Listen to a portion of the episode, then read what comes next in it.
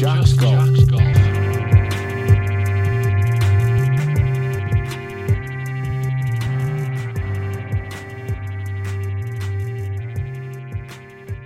What is up, nation? Uh, welcome to Just Jack's Just Chat. Um, Mark McDonnell, McDonnell, McDonnell was our guest today, the co-founder of Modest Golf Management um, that he set up with uh, with One Direction star Niall Horan. Um, it was so interesting to hear about the behind the scenes of um, of, you know, of a professional golfer, the work that goes into ensuring that their off the course life is as settled as possible. It's cool to hear a bit more around their their sort of um, their approach to the industry, what value they want to bring. Um, Mark's doing many different things than, than just looking after players. Of course, that's his primary primary concern. But of course, he's uh, he helped ignite the the Horan Rose um, charity, which which uh, which I think is into their third event now. They've raised nearly uh, two and a half million um, pounds for for, for, for, charities um, and doing their bit to, to give back to the game of golf. Um, it was just so fascinating to hear to hear about all the different trials and tribulations that his players have been through to get where they've they've gotten. Um, it, it, takes years and years of hard work, sacrifice, and, and adversity to come out the other end um, to come out the other end somewhat successful. And even then, it's not guaranteed, right? The the, the feeder tour life is a is, is a tough life to live. It's hard to get out of. It's hard uh, to make it to the European and PGA Tour uh, PGA Tours, but um, but obviously well worth it in the end. We talk about Tyrrell Hatton's success, of course, um, a marquee um, signing for for Modest Golf Management. Um, we talk about some of the maybe the, the lesser well known players, someone like Richard Mansell, who um, for anyone who, who, who knows sort of the JJ Nation, um, is a good friend of Charlie Crosby, who was our first real uh, you know, supporter in our community um, who unfortunately suffered a um, suffered an accident on a golf course. And I know Richard's been uh, Richard's been doing a lot of work to um, to raise money for, for various charities and his rehabilitation as well, which is awesome to see. Um, it was such a special moment to hear that Richard was was part of their sort of uh, part of Modest Golf Management, which I had no idea about until until Mark agreed to do this. Just a really insightful uh, podcast that I think um, will, will, will do what it says in the tin. It will it will educate you. Um, it will entertain you. It will inspire you to do something in the in the world of golf, or at least I hope so. Um, that, that that is my uh, that is my passion here. Once again, I hope we keep improving this. Um, thank you so much for taking the time to listen. I'm trying to do as many um, as possible, as many good quality podcasts as possible for everyone during this uh, during this difficult time. So head up to everyone. Uh, stay safe and enjoy. I hope you're having a great time listening to the podcast. Um, it is sponsorship time, and we are brought to you once again um, by the legends over at Four Links. Uh, what is Four Links? Uh, Four Links is a multi uh, golf course uh, membership where you pay a monthly fee, and in return, you get points. You then use these points to play. Play in Nevada, play in California, even play in Arizona, three states full of courses.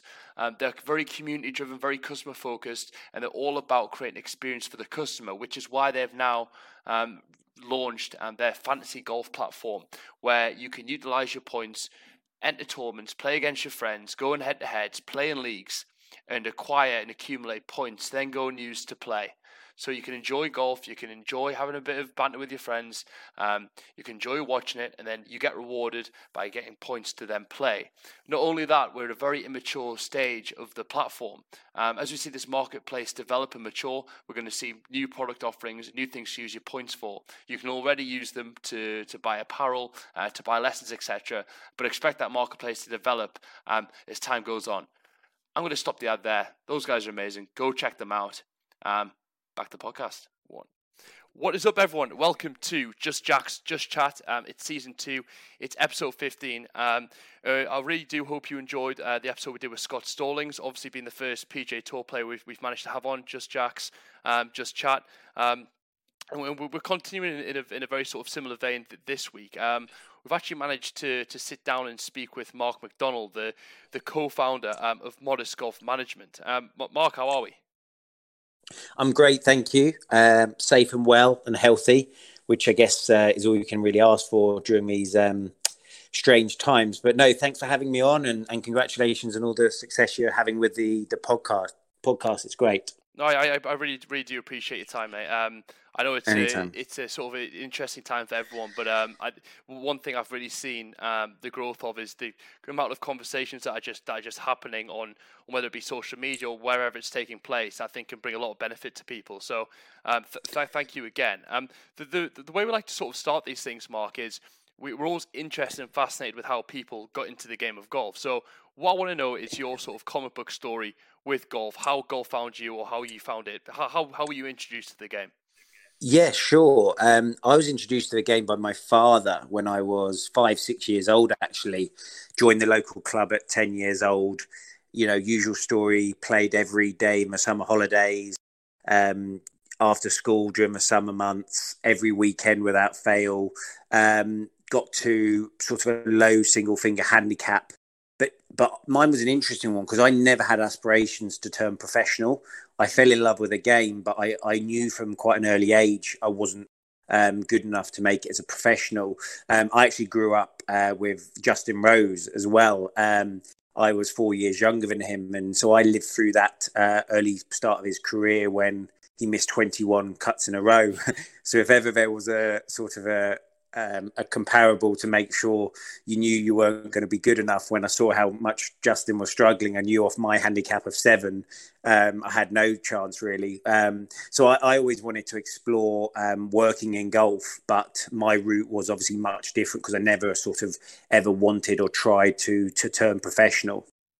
Um, so yeah, so I went and did a degree in management, and then my goal was always to gain as much experience as I could in the game of golf. So that meant um, I worked in the factory for Adidas Golf um, during uh, summer holidays and half terms, and uh, then went to work for two different manufacturers in TaylorMade and, and Srixon and Cleveland, um, and just really try to meet people, get to know people develop relationships, and that's kind of how I got my break into into the golf industry.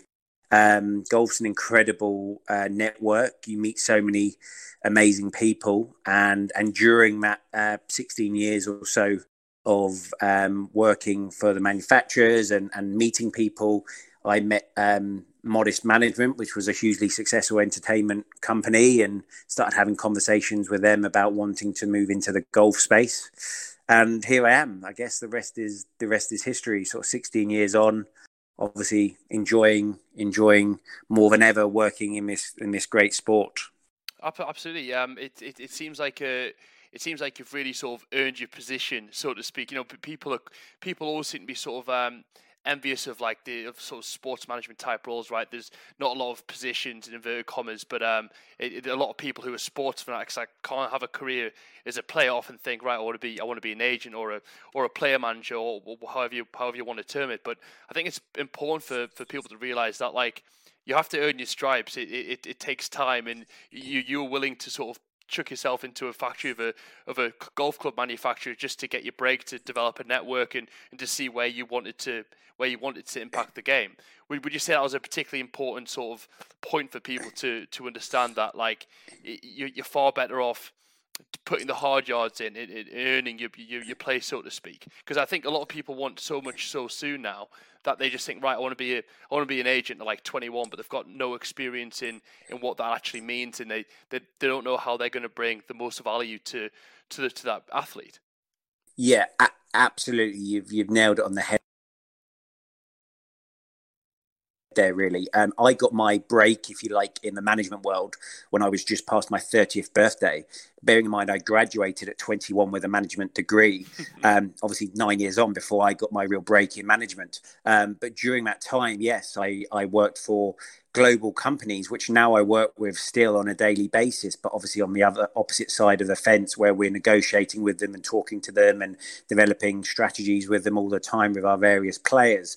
Um, but yeah, you're absolutely right. And, um, you know, we would get a lot of young guys and girls email in asking, you know, about how they, um, how they get into the golf industry. And it, it, it is tough. Um, but, you know, what I always say is, is offer, you know, go and do work experience, go and give it up your time. You know, if you're 16, 17, 18 and you've got a summer holiday, you know go and offer your services for free for a week or two and and you know you just never know you may meet someone or if you're not meeting someone you're at least learning and and just developing your your CV so then when you are going to companies you can say well I've done 2 weeks work experience at this company and I've met this person. And it's all about just um you know developing yourself really and then opportunities 100% will come. And all the managers and, and management in, in, golf, they've all followed different paths, but they've all done sort of similar things in the sense of, you know, they've gone and worked for various companies and, and worked hard to get to the points where they're at, you know. Yeah, absolutely, and I, I think it really hit home when I when I spoke with um, spoke with Scott Stallings last week. It's like like yeah. to, to get any bit of success takes so much uh, legwork, takes so much graft. Uh, is a sort of Northerners term it. Um, behind the scenes, that's that's unrewarded, maybe that people don't see. That's really where the success is is, is built. So I think people think too much with the sort of the the end goal um, in sight in the forefront of the mind. Yes, you should have one, of course. Um, it's good to be driven and ambitious, etc. But like, it, you can't get past the fact that to achieve anything good takes work. Um, I think there's no better sport to represent that than than, than golf. A hundred percent, and and there's definitely something about that saying about you create your own luck. You know, uh, yes, I, I am, and and anyone working in golf is incredibly lucky. You know, even the players. You know, you hear people say, oh, you know, they're so lucky to be out there playing, you know, playing on the European tour, the US tour, and and playing for the prize funds. They are absolutely, they're very lucky to do it. But that whole story started, you know, back home in their back garden when they were eight, nine years old, working working hard and, and trying to develop their careers. You know, I guess Ian Poulter would probably be a prime prime example of, of someone who's absolutely grafted and grafted and worked hard to you know get to the top of the game and win Ryder Cups and tournaments across the world. So yeah, absolutely, it's a, it's it is an incredible industry, an incredible world to to work in. But absolutely, I think you know um, you have to start um, as soon as you can and, and, and work hard and, and try and create opportunities for yourself. Really.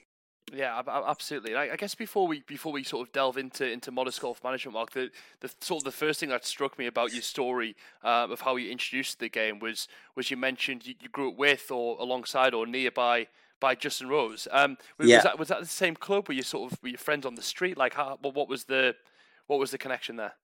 Yeah, so I mean, um, I'm Hampshire based, so uh, we got a wealth of amazing courses in the south of England. You know, you've got your Wentworths and you've got your Sunningdales, and, and we're at North Hants, which is about 30 minutes away. Uh, one of the uh, uh, real well-known courses in the south of England hosts a very well-known tournament, Hampshire Hog, which is a is a big tournament in the south of England, won by a few sort of past European Tour winners. Uh, but yeah, exactly that. Grew up with Justin from uh, five, six years old. Um, he was very close friends and best friends of uh, my brother.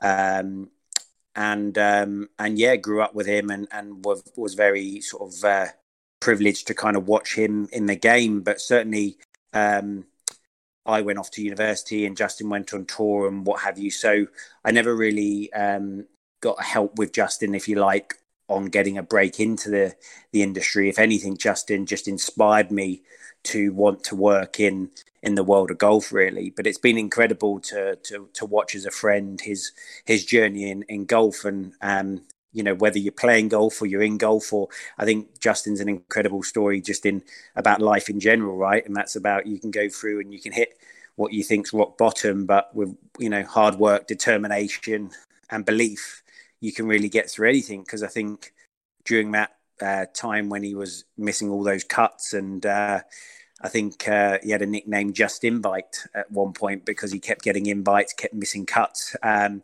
you know, and you know to think he he hit that rock bottom, bounced back, and not only bounced back but became world number one, Olympic gold medalist, major winner, four five Ryder Cups he's won is just. I mean, it's just one of the certainly in my lifetime one of the, the biggest stories I think in golf. You know. Yeah, I, I, I honestly think Justin Rose's story is is sort of uh, underrated and under talked about. I think, um, I think because he's quite a sort of a, a modest and understated guy in himself, or that's that's at least how, how it comes across. Perhaps he's yeah. sort of uh, pushed the limelight away from himself with the way he sort of carries himself. I'm not sure, but like to, to, to go from like missing 21 cuts in a row, like that's quick golf level. That's not like I bet there was many conversation had between Justin and his coaches and in his circle about like, look, at some point you're just gonna have to say no because we've got no money. Uh, we don't look yeah. like we get any more money. It doesn't look like you're going to make a success of this. Um, and to miss, like to, to, miss that 21 cuts, then to reach the pinnacle of the game, right? Winning a major and, and playing a Ryder Cup, Ryder Cups, it doesn't get it doesn't get bigger. And then obviously, of course, he won the FedEx Cup um, in 2018. So he, he's got some amazing accolades, and I, I, I think I have so much respect for him. It's a shame that like his story's not magnified more. I, I know the miscuts gets brought up a lot, but it's like I don't know. Maybe he's going to be one of those guys that you, that, that you sort of uh, that you don't realize how much you appreciate him until he until he's gone. No, yeah, I understand what you're saying. What what I would say is, I mean, I have no sort of, I have just a friendship with Justin. I don't work with him in any way, but you know, our strategy of our business is about signing young players, and I think someone like Justin is such an icon for so many guys coming through. Um, you know, the, his story. You know, one of our young Italians, Guido Migliozzi, he turned professional. Uh, on the Alps tour and missed a few cuts on the Challenge tour. Never gave up, never gave up. You know, um, and then you know he got his big break, um, securing his European Tour card. First year out, wins twice on tour. You know, so so many of the golfers I think go through. You know, tough starts to their professional career as they sort of navigate from. Out it shouldn't have cut out, but we've we've got you back. Um, I, th- I think no. I think you just uh, finish up your um, finish up a point, right? About Justin. Yeah. Yeah.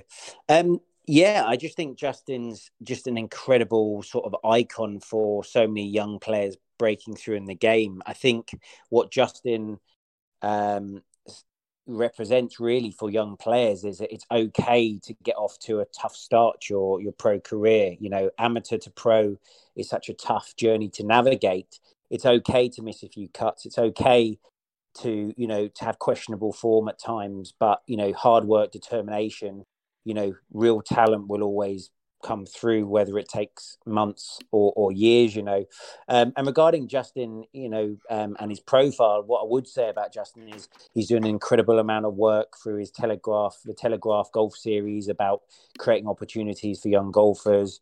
He has um, an incredible charity in the US where he's giving back. So he is doing so much with his profile to try and promote golf and, and use his name for good. So, um, yeah, maybe he doesn't probably get the recognition he deserves, but um, he's an incredible guy and he's he's doing so so much for the game. Uh, absolutely, I'm, I'm, I'm, sure we'll come on to, to, to Justin later. I know, I, well, I, I, think anyway, you, you do some sort of um, you do some charitable work together, so this would be great to get into that. But yeah. What what I would really want to know at this stage, Mark, is you're you're working for TaylorMade. Um, you're doing very well. I think you won account executive of the year for, for, for, for that brand. Obviously, it's a big business, so things are going well there. Yeah. At what point did you think there's some value I can bring um, to, to, to player management. And what did that what did that value proposition look like, and, and how did you get from that sort of that idea, that value proposition, to to to, to you know to, to building a, a, golf management business with um with, with a pop star in Niall Horan? Yeah, yeah, sure. It's not the uh, most normal of uh, stories, is it? Um, no. I guess for me, um, I've always been a massive fan of golf first and foremost. And I just felt, I guess, when I was sort of 26, 27 and watching the game, and I just really felt that with the way people were digesting information and the rise of social media um, and all that kind of stuff, that golf was changing and golf was becoming cooler. Um, and athletes were becoming more than just golfers. They were becoming um, well known faces, and there were lots of crossovers between sport and entertainment. And, and I just felt golf was maybe tracking a little bit behind the music and entertainment world, which I'd seen firsthand through modest management, through my friendship with uh, some of the artists and um, and some of the managers um, for that business. And I got very sort of um, friendly with obviously Niall Horan, who was having an incredible amount of success with One Direction, and you know he is just um, a, an absolute golf fanatic. Um, and you look at people like him, you look at people like Jamie Dornan, and you look at people like Justin Bieber, and and and these massive um, profiles away from golf with completely u- unique audiences who love the game. And I just felt um, that when Niall, Niall had started to talk about how he wanted to try and help young players, it was all about helping some young players who just maybe needed a bit of assistance in breaking through. Um, and I think if you ask any any person in golf to name sort of 10 young players from 10 years ago who they thought would have made it and didn't, you know, we've all got, you know, there's so many great golfers who just haven't made it for a number of reasons. It's not just through uh, lack of management; it's through a number of different things. But we just felt um, that w- if we could just try and help some young players, you know, they have a much bigger team than just us. But if we could just add five, six percent to their armory to go out there and make it, then then maybe just maybe that would help. Um, and that's kind of where it really stemmed from. All about supporting young players and in trying to break through in the game by creating opportunities, by trying to create a little bit of sponsorship and and support really. And and that's where it came from. Um, we made the conscious decision to um, start from scratch. You know, we didn't want to sign older players. We really wanted to to sign two or three young players, start the business from scratch, and just grow very organically. And and and fortunately, we've had players who really bought into that vision about what we wanted to do and um, and now obviously four years on we we feel we're in a in a great position and and honestly you know speaking on behalf of myself Niall and the whole team there is nothing nothing more rewarding than watching young players achieve achieve their dreams and achieve their goals it's it is the most rewarding thing from a job and makes all the sort of long days worth it I, I, I, I, can definitely imagine it. It definitely seems now um, more than ever. In fact, I may be I may be wrong, so please do correct me. That sort of um, rookies and young players seem to have more of an immediate success to life on tour than they perhaps did sort of twenty years ago. I, I, I assume that's because of the because of the improvement of the um, of the programs they've got in the in different college systems in the states, the improvement of, of management, um, etc. But what what are you seeing um, in the world of golf that's enabling that's enabling young players to to succeed? Yeah, I think a lot of credit has to go to the golf unions. It has to go to the feeder tours. You know, you like sort of the Challenge Tour do an incredible job. Your Alps Tour, your Euro Pro. There's a new tour in the UK called the Clutch Tour, which are one day events. But all these tours are getting so much better. You know, there are more opportunities than ever for young people to play. Um, and I think for me, the the new talent, the the players breaking through are becoming more and more and more professional than ever before, you know, and your guy who hasn't even maybe played on the European tour yet still got a diet plan, they've still got a trainer. You, you know, they're taking themselves so seriously to, to to make it, which is absolutely incredible. And I think the likes of Tiger, the likes of Rory, all these fantastic icons we have in the game now who are promoting that it's not just about golf now. It's not just about hitting a ball. It's about you know what you put into your body. It's about fitness. It's about training. It's about all sorts of different other lifestyle choices. So for me, it's all about um, the developmental tours, which are getting better. It's about how young players now are becoming more and more professional, and I think those two together is is, is making the the talent breaking through unbelievable. And I think as well, these young guys they don't fear, you know, winning. They they really don't. You know, Guido Migliozzi, our young Italian, you know, he's he's had five professional victories already. You know, three on the Alps tour and and two on the European tour. And you only have to look at you know um, some of the other young players winning uh, on tour. It's it's great to see and it's exciting. It's really exciting to watch. You know, as a golf fan. Yeah, I, I, couldn't agree more. I mean, I, I, know he's not one of one of, one of your players, but um, someone that really excites me again, who I think's understated and underrated, is Matthew Fitzpatrick. Um, yeah. he, he's had he, he's obviously US Am champion that people don't realize. I think he's only like 25, and his his career earnings. Are, I, I checked this the other day. Um, I, I, can't remember the exact figures. I'm, I'm not going to quote it, but he's done phenomenally well. Um, yeah, and he, he's he's a guy that really excites me. Who who would be a player, Mark, that we that, that, the listeners may not have heard of, or perhaps who's who signed to you that uh, that's an up and coming like a, a, rising star? Sure, uh, I think uh, from from our f- for me from our players, I'm biased. You know, I th- feel any player we sign is um, hugely exciting. Um, they all follow their own different journeys. Uh, but you know, we believe in in all our talent um, right across the board. Um, you've got some great young players for ours on the, the European Tour and Challenge Tours. We've just signed a young South African, Jayden Schaper, who won the Junior Players uh, in the same year. Rory obviously won his.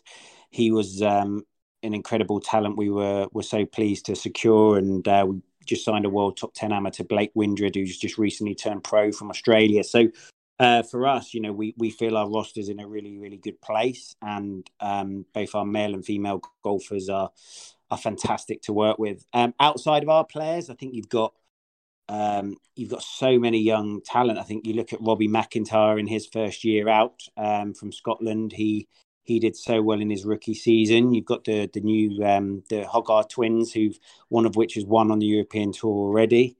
Um, you know those guys are absolutely ones to watch. Um, but yeah, so many, uh, and I think you you only need to look at now who's winning on tour to see you can't predict it. You know, no one dominates. You know, so many people can win on the on the tour now right across the board which is great it's obviously great for the game you know because you don't you don't get anyone dominating yeah, absolutely. I could, not agree more. Um, Mark, if, if you guys who who sort of uh, learned that you were you were coming on, um, wanted to sort of really understand what life as a as a player manager, as an agent, as a representative, as a management company um, is like. So, like as vague as it sounds, I'm sure we can we can get into some more uh, in depth stuff. What what what does your day to day look like, Mark? Like what what is your what what is your sort of duty to to the players that you represent? Um, uh, to be honest, n- there is no every day is different. Um, without wanting to to swerve your question, um, yeah, for, for us, really, it's just about trying to to to be there for the player in in any area they need. And it's just about being there when they need it and when they they don't need us just being quietly in the in the background. Um so for, for us really i guess if you wanted to summarize it in, in one line we, we always say we, we ultimately just want the player to hit the shot and any other worry or concern we we take care of you know whether that's logistics whether that's um, sponsorship whether that's uh, scheduling you know, we really just try and take um, the pressures away from the player. Ultimately, now there are more and more demands on players with sponsorships and with um, contracts, all that kind of stuff, where they, they need support now more than ever. And and you, you you see, I guess, players teams getting slightly bigger than than ever before, really, with coaches and, and nutritionists and all that kind of stuff. So. Uh, I guess, yeah. In short, it's really just being a support crutch for for the player as and when they they need it.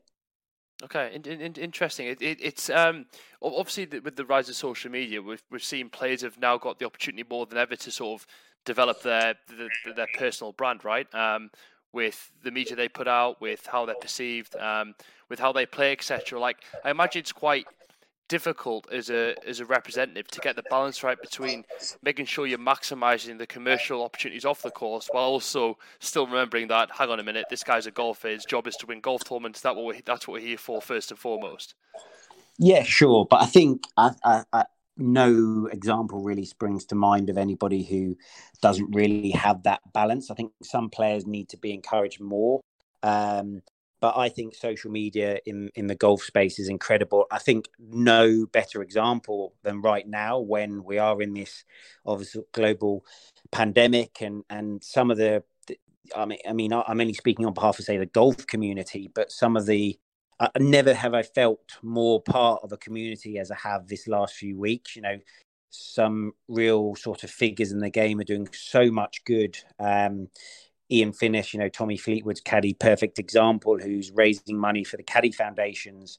You know, you, you see the successful caddies, obviously caddying for Rory and caddying for all the top top players. But there there is another element where some of the caddies, obviously just starting out or caddying for lower ranked players, you know, being forced off work is is tough for them. So to see the use how he's used social media to generate some um, some income for those guys is is wonderful to see. Um, and you know, so many players are, are, promoting various charities and and the work the work the medical workers and various medical bodies around the world all the good they're doing so now more than ever it's it's it's so powerful to see you know how powerful um, social media is is in sport in golf and and it's been wonderful wonderful to watch yeah, and it, it, as well as the sort of the, I guess the raising money in, in awareness aspect, it's also just pretty cool as a golf fan to see your favorite golfers or professional golfers in the back garden practicing the chipping, or like in environments where you wouldn't normally see them. I know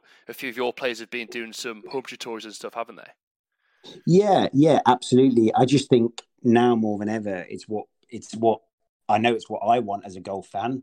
I don't want to see um, a golfer do a, a standard interview um, like they used to. I, I like to see behind the scenes content. I like to see players relax more relaxed. Uh, I love that kind of content. So it's been it's been wonderful to watch. There's been some really creative guys out there doing some wonderful things. Um, so yeah, so it, it's it it shows you really the the power of, of social media and and what it does for for for golf, right? Yeah, absolutely. You mentioned a point there about you like you like hearing sort of like honest, direct, behind the scenes sort of like footage and content and, and conversations. This this is always a question that I've want that I've sort of want answered that I kind of knew the answer to, but I know you're going to know a, a lot more about. Um, how much do do player sponsors jeopardize the quality of a player interview? Um, to, to be honest, honestly, um, the sponsors, the only sponsors I've ever ever heard, they always say authenticity. You know, okay. no no players push to, to to to to plug anything in particular. What I find is players are extremely proud to to be a part of these brands and a part of these these companies. Um, you know, I guess Tyrrell Hatton and, and Guido and Connor Syme, they're signed to Adidas Golf. Adidas Golf have done some amazing things in terms of recycling um, waste product into turning into product and all that kind of stuff. And, it, and it's actually initiatives that players are proud to be a part of. So they're happy to to push their messages out there. So for, from my perspective, uh, from what I've um, seen with the manufacturers, it's it's quite the opposite. You know, they're not obviously. You know, they wear sponsored hats and all that. Or interviews, it's all it's all about um, being authentic. And if if not, I think the the end consumer um, you know would would see right through that. So no, certainly, you know, brands don't push that on. You know.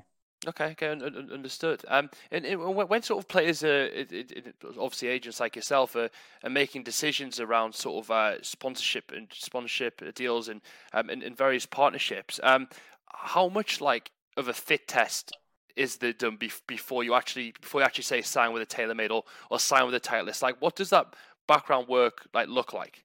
And what's the what's the main topics of conversation that get brought up before before these these deals get done? Uh, to, to, be honest, it's all about what the player is comfortable with. You know, um, golf clubs in particular. You know, these guys, um, it's their tools of their trade, so they have to be hundred percent comfortable. Um, and and likewise with either clothing or, or, or brand partnership, the player has to feel comfortable. Um, because it's obviously going to become a part of their team for the foreseeable. So, you, you know, we always um, encourage our players to to be hundred percent comfortable with something before entering into any sort of partnership or agreement with with any brand or or company or anything really. So it's it's all to do with um, if a player's happy, and if a player's happy, obviously, then that's something we can explore. Okay, okay, understood. It's just really interesting to hear what you know the, the, the, conversations are happening because I think a lot of people's assumption is that like you know say a, a, a, an agency like yourself get um get approached by a TaylorMade, you're like right, you just force the player to sign them because it's a, maybe a lucrative um, commercial agreement. People, I don't think people understand that like there is a huge amount of thought and work that goes into whether this is a partnership that's going to mutually benefit uh, the the people involved, right? No, a- absolutely. Um, no, and, and and look, I, I I don't blame people for maybe having that perspective. Sometimes, you know, I open the Daily Mail or a paper and I read about, you know, the football world and and this player's going to that club and it's they're only doing it because of this or that or that paycheck. You know, you don't you don't really know. I guess you can only sort of go by what you read, right? But um, no, in, in terms of uh, my experiences in golf, it's it's never been uh, about that, and and the players are are so professional. It is it is all about um, what what's right for them and what's right for their their next step. You know, um, golf is a is a fantastic sport. Um, if you get to um, a good uh, level in golf, you can earn fantastic money, which um, is obviously people people can see. You know, they, by turning on the telly and seeing the tournaments and what these guys are guys and girls are playing for.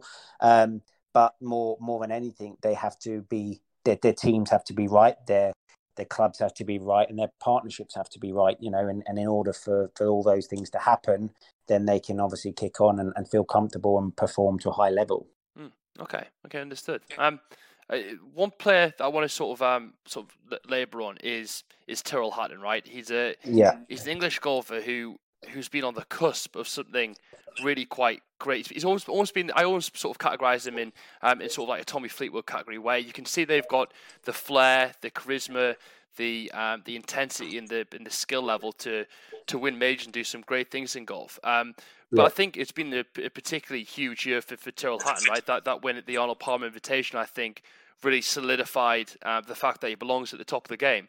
Can, can you sort yeah. of talk to us, Mark, a bit around sort of like um, how you how you got into contact with Tyrrell, like what, how you sort of uh, began working together, and what that behind the work, uh, sort of behind the scenes stuff has looked like for him to be able to, to obviously achieve that first uh, PGA Tour win and, and, and hopefully many more. Yeah, sure. I mean, firstly, um, modest golf signing Tyrrell Hatton back uh, at the start of last summer was, you know, an incredible moment really for us. Every every player we sign is is special because we've obviously put a lot of hard work into securing their their their signature. But um, Tyrrell was obviously a slightly different uh, signing for us in terms of he'd been on tour for a few years, obviously had a lot of success already, um, played in the Ryder Cup and what have you. So he was an incredible guy to get on board. Um, him, both uh, Tyrrell signed with us um, shortly after uh, Danny Wardrop. Danny Wardrop uh, works alongside me. He's our director of golf and has worked with Tyrrell for a few years now. So to bring both uh, guys on was a, a, fantastic addition to to Modest Golf. Um, Tyrrell as a as a guy, I, I, cannot honestly speak highly enough of him. Um, funny enough, one of the um, commentators a few weeks back said on the TV, and I think it sums Tyrrell up perfectly he's nice to everybody but himself. and what I mean by that is he's the, just the nicest, kindest guy you'll ever meet. But he he is always so hard on himself, and I think that sometimes in the past where maybe people have got the wrong perception of him because maybe he's reacted to something on the course that he shouldn't have. I think now. I, I think he's got in a really good position where he does show his frustration on the course, but he knows where the line is. I love it because I think Tyrrell represents your everyday golfer. You go out there on the course, you hit an eight iron, you want it to go within 10 feet and it goes 40 feet away. And you're like, how's that happened? You know, I, I just think he's he is just your total representation of every golfer who loves the sport with all their heart but gets so frustrated on the course. So so I, I, I love it really because he's not scripted. You can't tell him what to do. He's so passionate he's so um, put so much pressure on himself to perform, and obviously now to see, you know, after Tyrrell going through a tough period, he'd tell you himself last year, you know, he, he slipped a little bit in the world rankings. He had a an ongoing wrist injury. Um, you know, he, he wasn't 100% happy and in a great space, but then to go and obviously win the Turkish Airlines event and then to go and get his surgery done and then to Brit to add a couple of additions to his team this year with a fitness coach.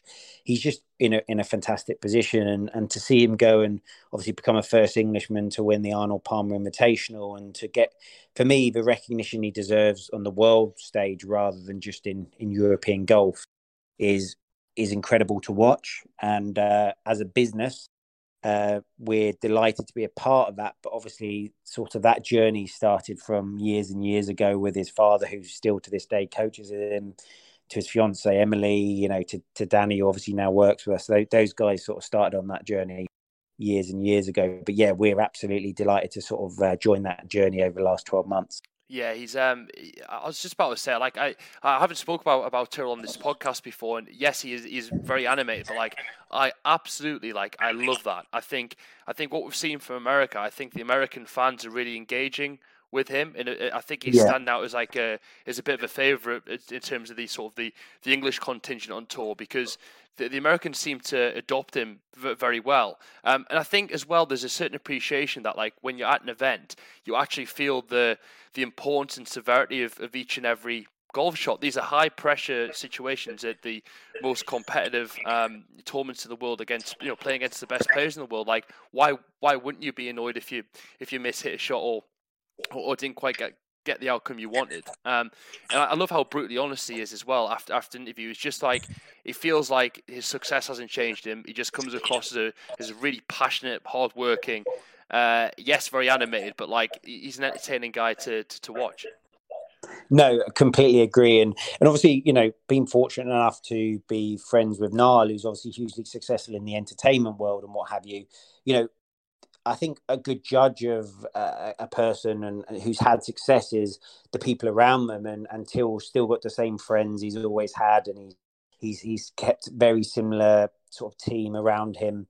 He's a great he's a he's a great great guy. He's doing a lot for the game.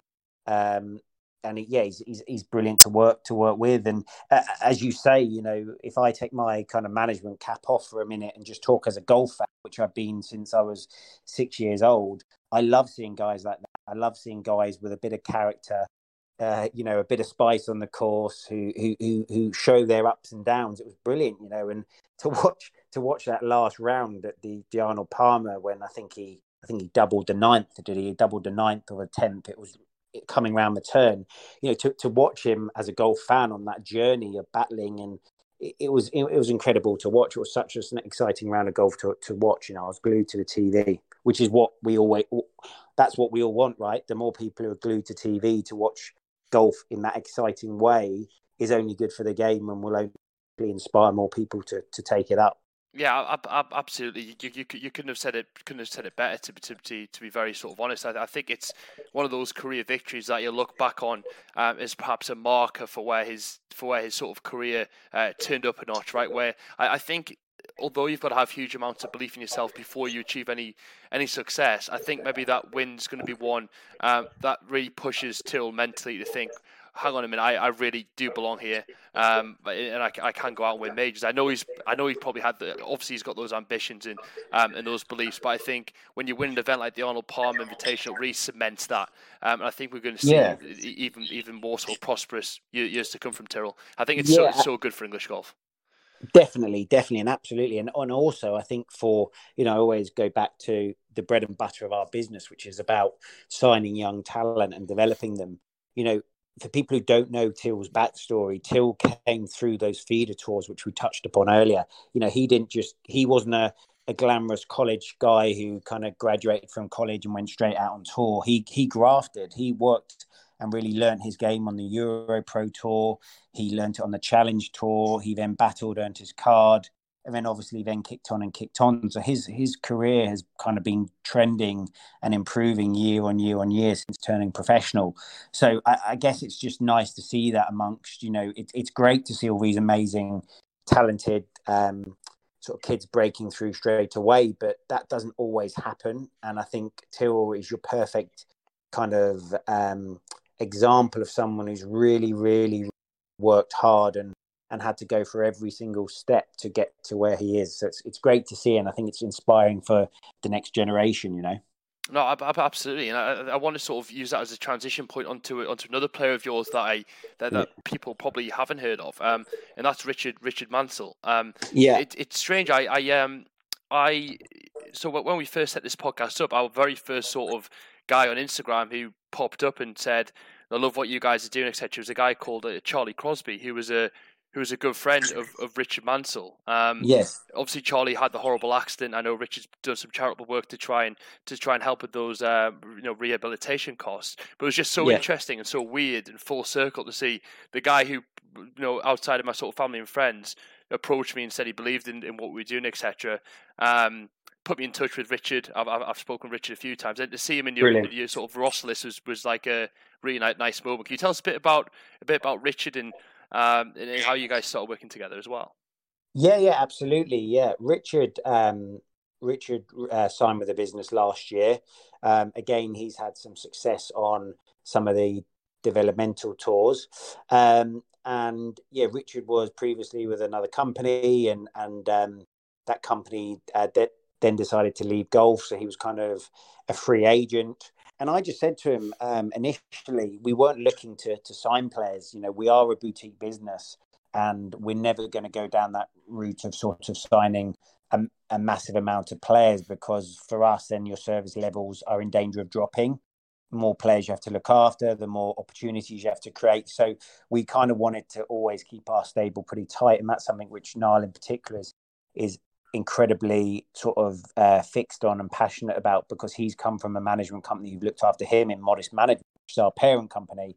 They've always had a, a limited amount of artists they've looked after, but obviously really uh, aimed at a, a, high level of service. Um, so Richard, I just started supporting um, just as a as a fan, as someone who admired his game. Um, I wanted to try and help him. I helped him put together a charity event, a, not a charity, sorry, a charity event, but also a fundraising event for him. So it was sort of part money towards his career, part charity, um, which he invited family and friends to be involved in. Um, supported him with that a little bit created a couple of opportunities for him, got him a clothing deal. I never put a contract in front of him really. It was just about trying to help him in any way I could and see how he got on. And and to be honest with you, Richard just took it and, and ran and, and his he had a great standout year last year. And um, he absolutely, uh, as I say, we weren't looking to recruit anybody, but he he he literally put us in a position where we we had to sign him because he kicked on so much and and and showed and we were just so impressed with him. You know he never richard's a, a really positive guy. He's, he's an absolute pleasure to work with. He's so professional. And um, you know he, he's just so determined and he'll work hard. If someone tells him he can't do he'll go and work harder to prove he can um, so yeah so the starts we gave him actually uh, we gave him a start at our event on on the challenge tour last summer came top 10 earned himself a um, a um, a spot in the following week's tournament, came top 10 again, and basically built a schedule around just playing great golf himself. So, yeah, it was he was great for us to to bring on. And uh, yeah, he's again he's very much a kind of a modest style player in the sense of sort of attitude and work ethic, which are probably the two things we we look for most in a in a client we're looking to sign.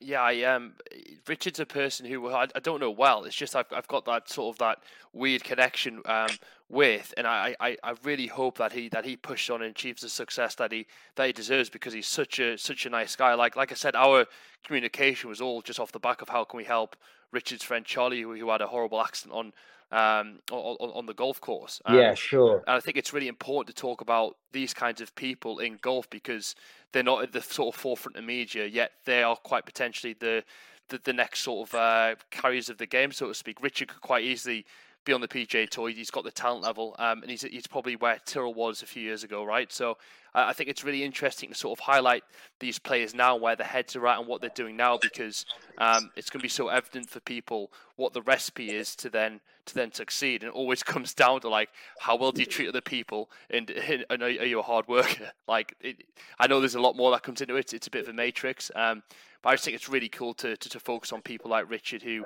Um, who like what who like what already said, um, perhaps don't get the limelight, um, but definitely wants to watch. Yeah, absolutely. I think there's a real balance. I think you know, um, with any young player coming through, there's an importance to have some spotlight on them because obviously that generates a profile and hmm. can lead to opportunities for them to to earn and, and create sponsorship. But at the same time, you kind of want that really good balance. I always feel a little bit uncomfortable if a player kind of attracts too much attention before they've kicked on because you don't want to put them under, under unnecessary pressure. Um, I think Richard gets that. He uses socials and he uses all that to deliver what he needs to, but he's also still grafting behind the scenes to to to still still sort of earn opportunities and earn earn his right in in the game really. But uh, no, he, he's done great. He's uh, as I say, he came top five on Europro. He's got um, Challenge Tour status for this season, which obviously has been slightly affected um, clearly by what, what's going on in the world at the moment. But he'll be he'll be ready to go as soon as um, sort of uh, the whistle goes again. Really, uh, I know he's doing everything he can in the confinements of his own home, and um, yeah, he's a, he's a great guy and someone we're we're very proud to to work with. And and how how tough is that is that sort of feeder tour tour life, Mark? Like, how tough is it for players to to to deliver the performance they need at the right time, and, and how hard is it financially and logistically to ensure that you're that you're supported? Because the future just seems so like um, uncertain all the time, right? Yeah, I mean, you, you've kind of uh, really hit the nail on the head there. It's extremely tough. Um, I think if you can go through those feeder tours, it says an incredible amount about you as a person. Um, it is tough financially. It's a grind. It's a real grind. Um, but if you can get through that, then um, you, you, know you're, you are halfway there. I mean, Christian Bezuidenhout, our South African, who's obviously just um, recently gotten top 50 in the world, he'll tell you himself the challenge tour for him was an incredible, incredible grind. Um, you're you're playing week in, week out. The prize funds are obviously lower because obviously there's not as much TV and, and what have you. Um, but it's a great learning ground because you have to fight every week. There's such a depth of talent on there. Um, not only are there young players, there's some sort of uh, slightly older pros who've maybe been around the main tours and uh, have dropped back a little bit. So it's just a, uh, an incredible um, sort of learning ground for, for any young player coming coming through, really. And it teaches you so much mentally. It teaches you so much about sort of fitness and, and how you get through those weeks and weeks at a time on the road. So it's it's it's an amazing place, I think, and um, it's young players in Europe are, are lucky to have obviously those different tours to, to, to play on.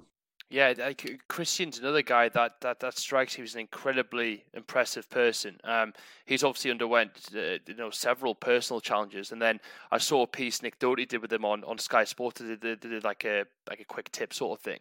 Um, he came across so well, and it, it, sort of it's almost a bit of a, a DNA trait of, of modest golf players, right? That these sort of like gritty, determined, uh, passionate people who, who, love to just to work hard and, and, and try and maximize their potential. Uh, yeah, I mean Christian. Um, Christian has become an like an amazing friend as well as a client for both Niall and I and the, the whole team, his family. Um, and we've really sort of been so uh, fortunate to work with him over the last sort of four or five years. And I mean, you talk about Justin's story. I mean, Christian's story to to from such a young age. He obviously nearly died at three years old um, through uh, drinking rat poison when he was a baby, um, to then um, taking um, tablets to stop a stammer, which developed because of that, and um, not realizing they were a banned substance in golf, getting a ban for three years, which was then overturned for nine months. Obviously, being mocked at that young age for you know if you're being banned from golf obviously people have question marks over you which was then was all cleared and everything. To come through all that and to to have a stammer and and to to to beat all the odds and to go out there and become a, a serial winner and it, it is an inspiring inspiring story and he's he's someone which again to see him come from where he has to where he is in the game. And you know you mentioned about the kind of type of modest player you know we're very very sort of um passionate about you know we're not the reason why these guys are guys and girls are where they are in the game. We we play a small clog in a much bigger wheel.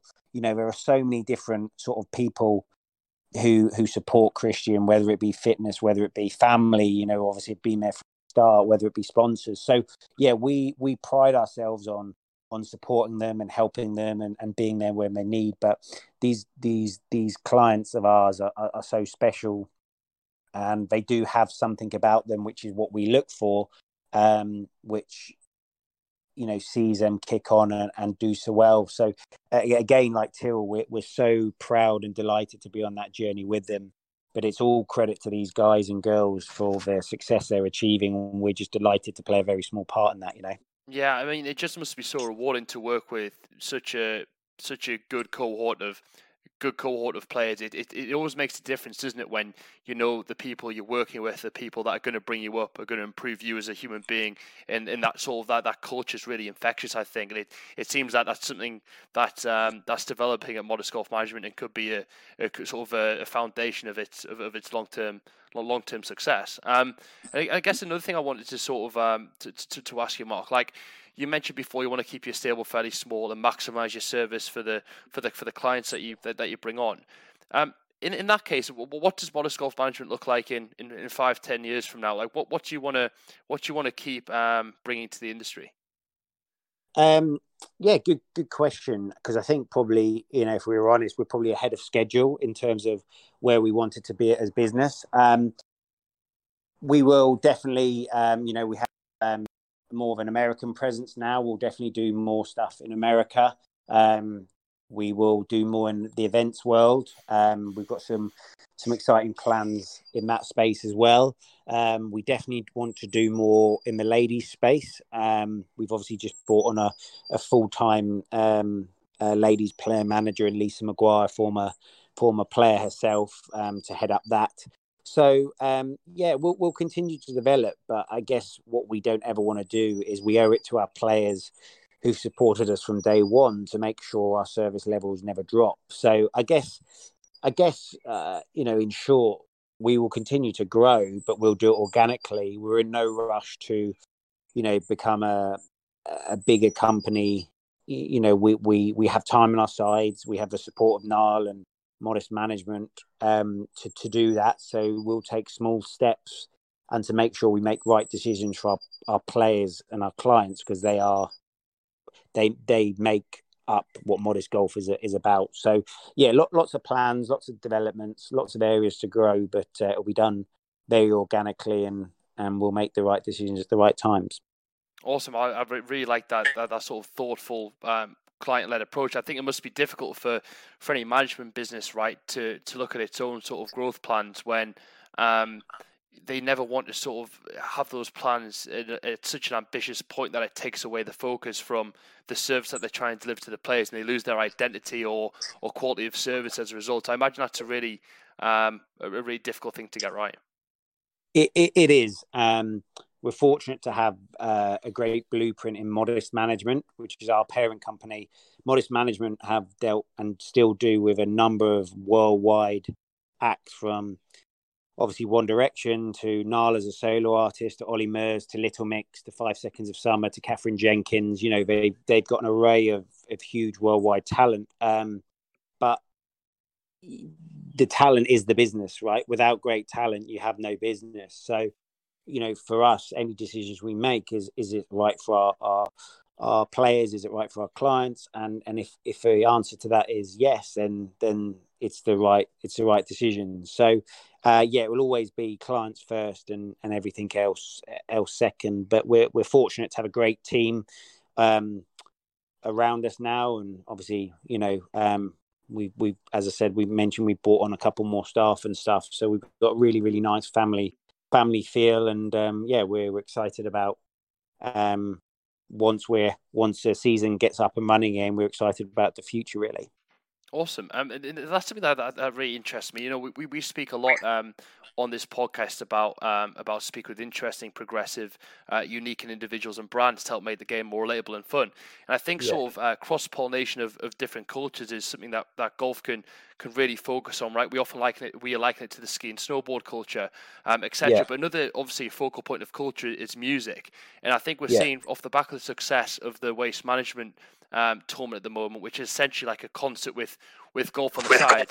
Uh, it'll be interesting to see how I guess you, you, guys might be able to to leverage um, your relationship with Modest Management, right? Being being your parent company, uh, managing yeah. musicians, and how that sort of uh, enters the golf world. Because I think if you can make um, really, you know, really, really uh, stand out um, events that are associated with golf, we can go a long way in changing the perceptions and breaking down the barriers that prevent people from from from playing the game in the first place.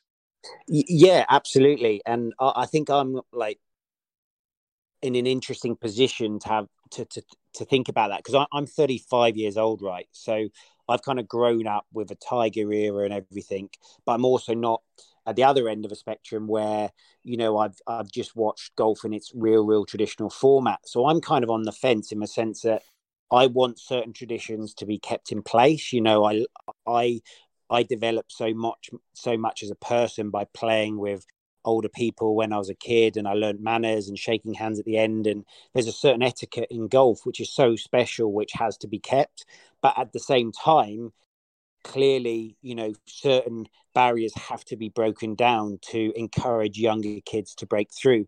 You know, we talked about Adidas a bit earlier. What Adidas and Nike are doing in the fashion part of the world, you know, kids and young players who, who want to take up the game. They want to look good. They want to look cool. They want to, you know, look good whilst playing the sport they love. So we have to to allow sort of more depth in fashion in, in, in golf and what people are allowed to wear and stuff in order to encourage that next generation to play. So for, for me, there's a balance, right? And and that balance has to be right. And certainly, like your big events, like major championships and some of the more traditional events, absolutely, they they mustn't be be touched, and there must be some history and, and traditions in in this this game because that's what made it so special um, globally. But at the same time, you know what the European tour and, and what the global tours are doing for the game in terms of just tweaking some formats, speeding up the game, um, uh, uh, the rise of social influencers and podcasts like what you guys are doing. It's amazing because that's how younger people and the younger generations are, are, are digesting information now. So the more work, you know, your social influencers and all that can do, you know, these social influencers, a lot of them have got more followers than the players outside the world top 100 because their their audiences are, are much wider right? They're not just golfers who, who listen to them. So you know there's so many different people who've got roles to play but I, I think you know obviously what's going on in the world right now it's um you know it's it's it stops everything. But i do feel personally that the future is bright in golf. I think um you know the work that Niall and and non non golfers are doing to promote the game is fantastic. I think the rise of social media and, and what the players are doing to appeal to wider audiences, along with all the governing bodies, for me, it's a really, really exciting time. Um, from a modest perspective, absolutely, we'll do our bit. Um, we obviously brought the the first um, equal prize fund male female event to Europe uh, last last year, um, which was a cool, unique format to help showcase sort of the the strength and depth in the ladies' game. Um, we tried to have a bit of a music element on that, music on the range, and and that kind of stuff. So for, for us as a business, yes, we're we're absolutely we we we have to do our bit along with so many other people. We'll do our bit, um, but we'll always do it with uh, as long as it's credible. You know, we don't want to go down the sort of too gimmicky, too gimmicky road. No, I, I, absolutely. I think what we've recognised through having this this the seventy fifth um seventy fifth episode that, that that we've done, um, and what I've sort of managed to to gather from all these conversations is that um, there's a sort of special uh, thing with golf that we, we need to maintain um, some of its core core attributes throughout its foundations, like learning learning respect, etiquette, um, how to compete, how to interact with people socially, etc. But what we need to do is not let that taint um, taint the taint, taint the view of the future, so to speak, and not to get caught up in in how people actually interact with golf because you can interact golf. You can interact with golf online. You can interact with golf on 18 holes. You can go play nine holes. You can go and do Topgolf. You can even do fantasy golf now. There are so many different mm-hmm. ways to interact and enjoy golf. There's no right or wrong way to do it. If we're having a conversation now that inspires someone to to get into fantasy golf and they don't pick up a club, then that's that's fine as well. We need to be less precious about how people are interacting with it. Um, in order to appeal to, to, to a wider audience and make it more relatable to more people. Um, absolutely, yeah, absolutely. And I think, and I think relatability.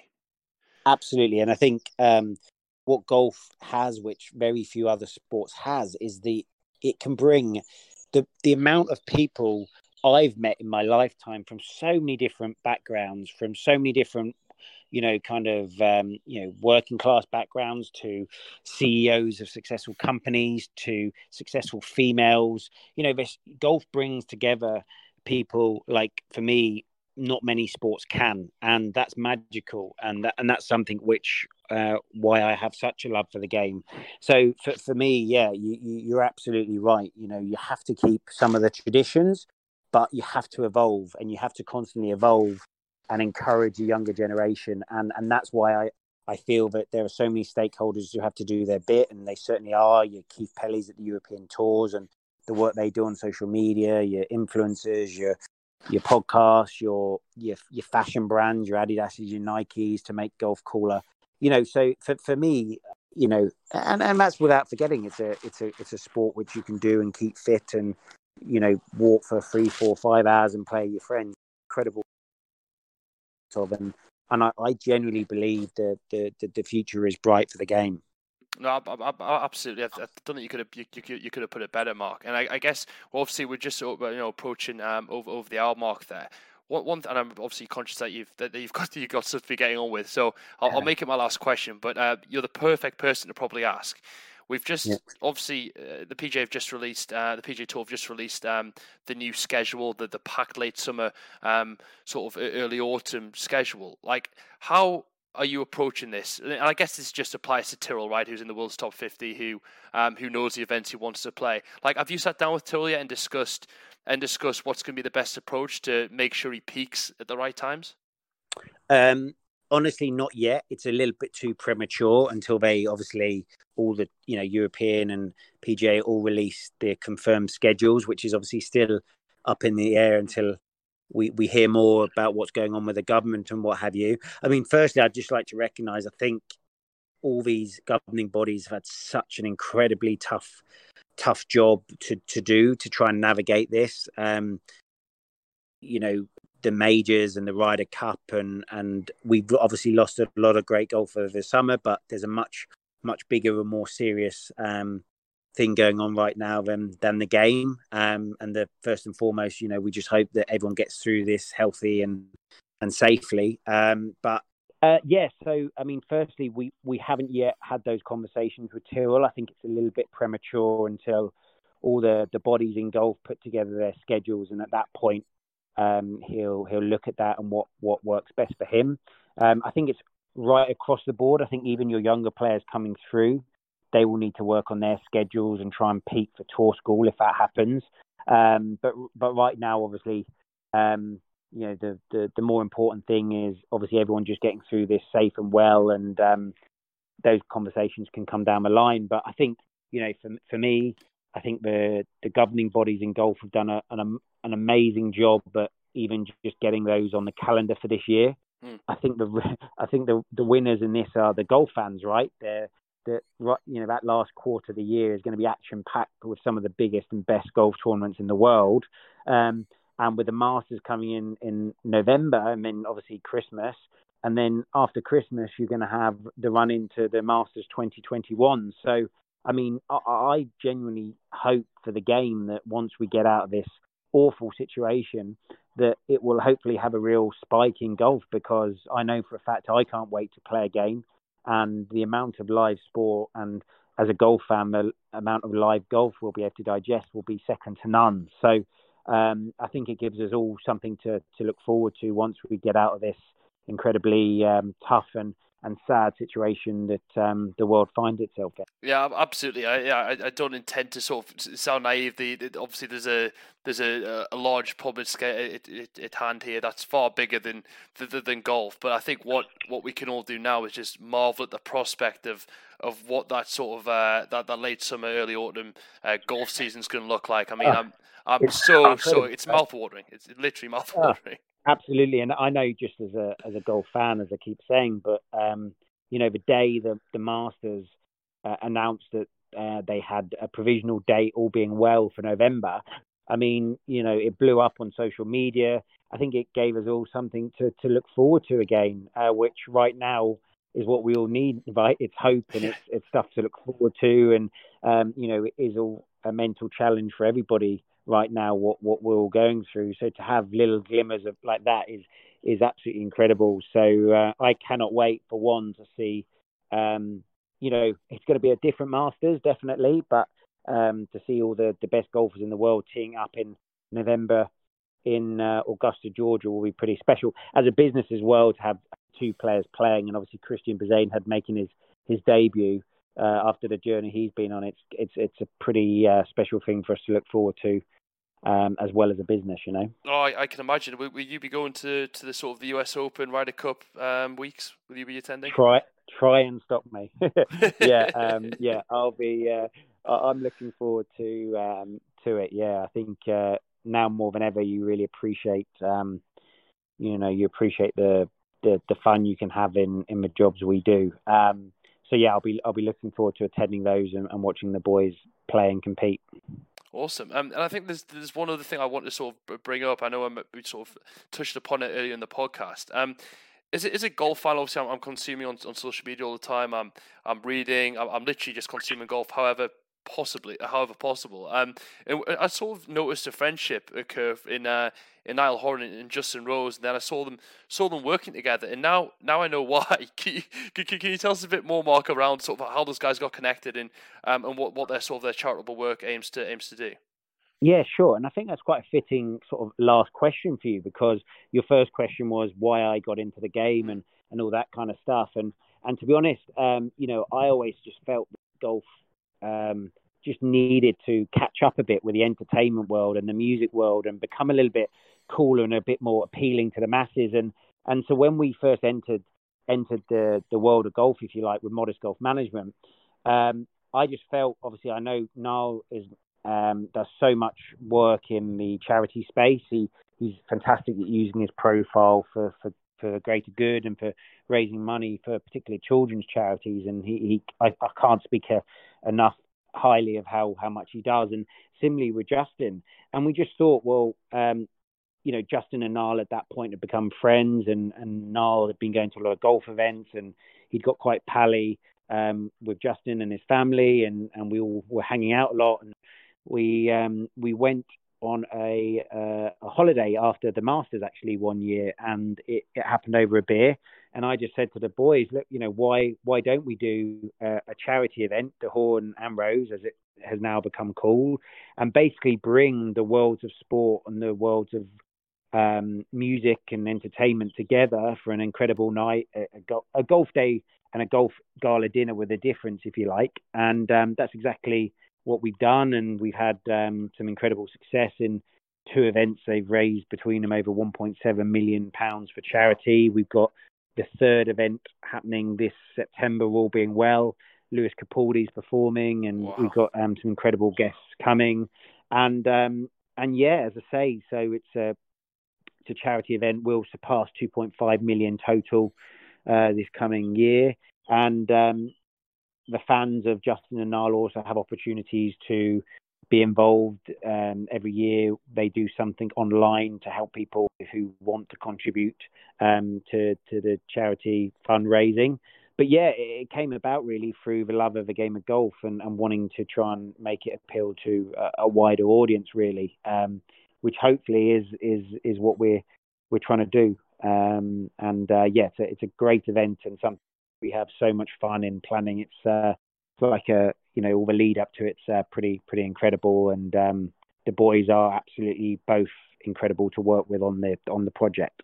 I, I, I can imagine. I think I think it's I think it's really commendable what you're doing. Like I said, one thing I've learned from um from from, from doing all these podcast episodes is really understanding that um it, it the the heart of it sort of it, um people taking up the game is, is, is based purely on, on relatability. I think that's a big part of accessibility. You're only going to approach something positively or want to interact with it if you can see something in it that, that resembles yourself or, or see a part in, in, in that particular thing that you think you can do well at or um, improve in, etc.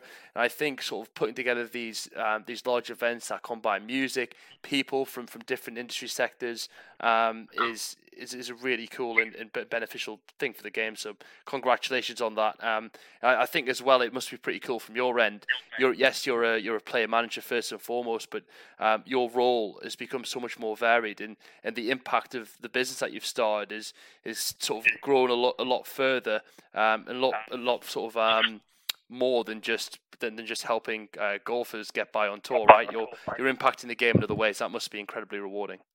Thank you. Yeah, and I, I, think a large amount of credit for that has to go with with Niall really because he is an inspiring guy to work alongside. You know the way he uses the success he's had to to do more than just sell albums and record, which ultimately that kind of success probably defines Niall on paper.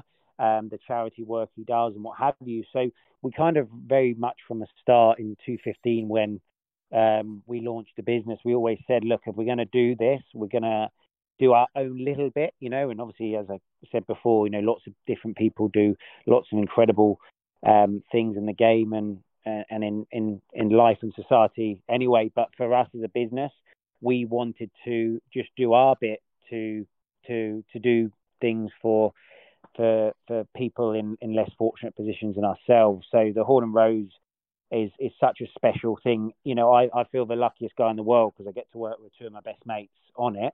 Um, but at the same time, you know, we're to see some of where that money's gone to some charities across the world. It, it, it is saving lives, right? Um, so all the people who are so uh, generous in, in donating and so kind, it, it's really, really making a difference. So, you know, for for us, we're just really trying to just do our little bit to um, to, to help people in, in, in more need than ourselves. So thank you for recognising that.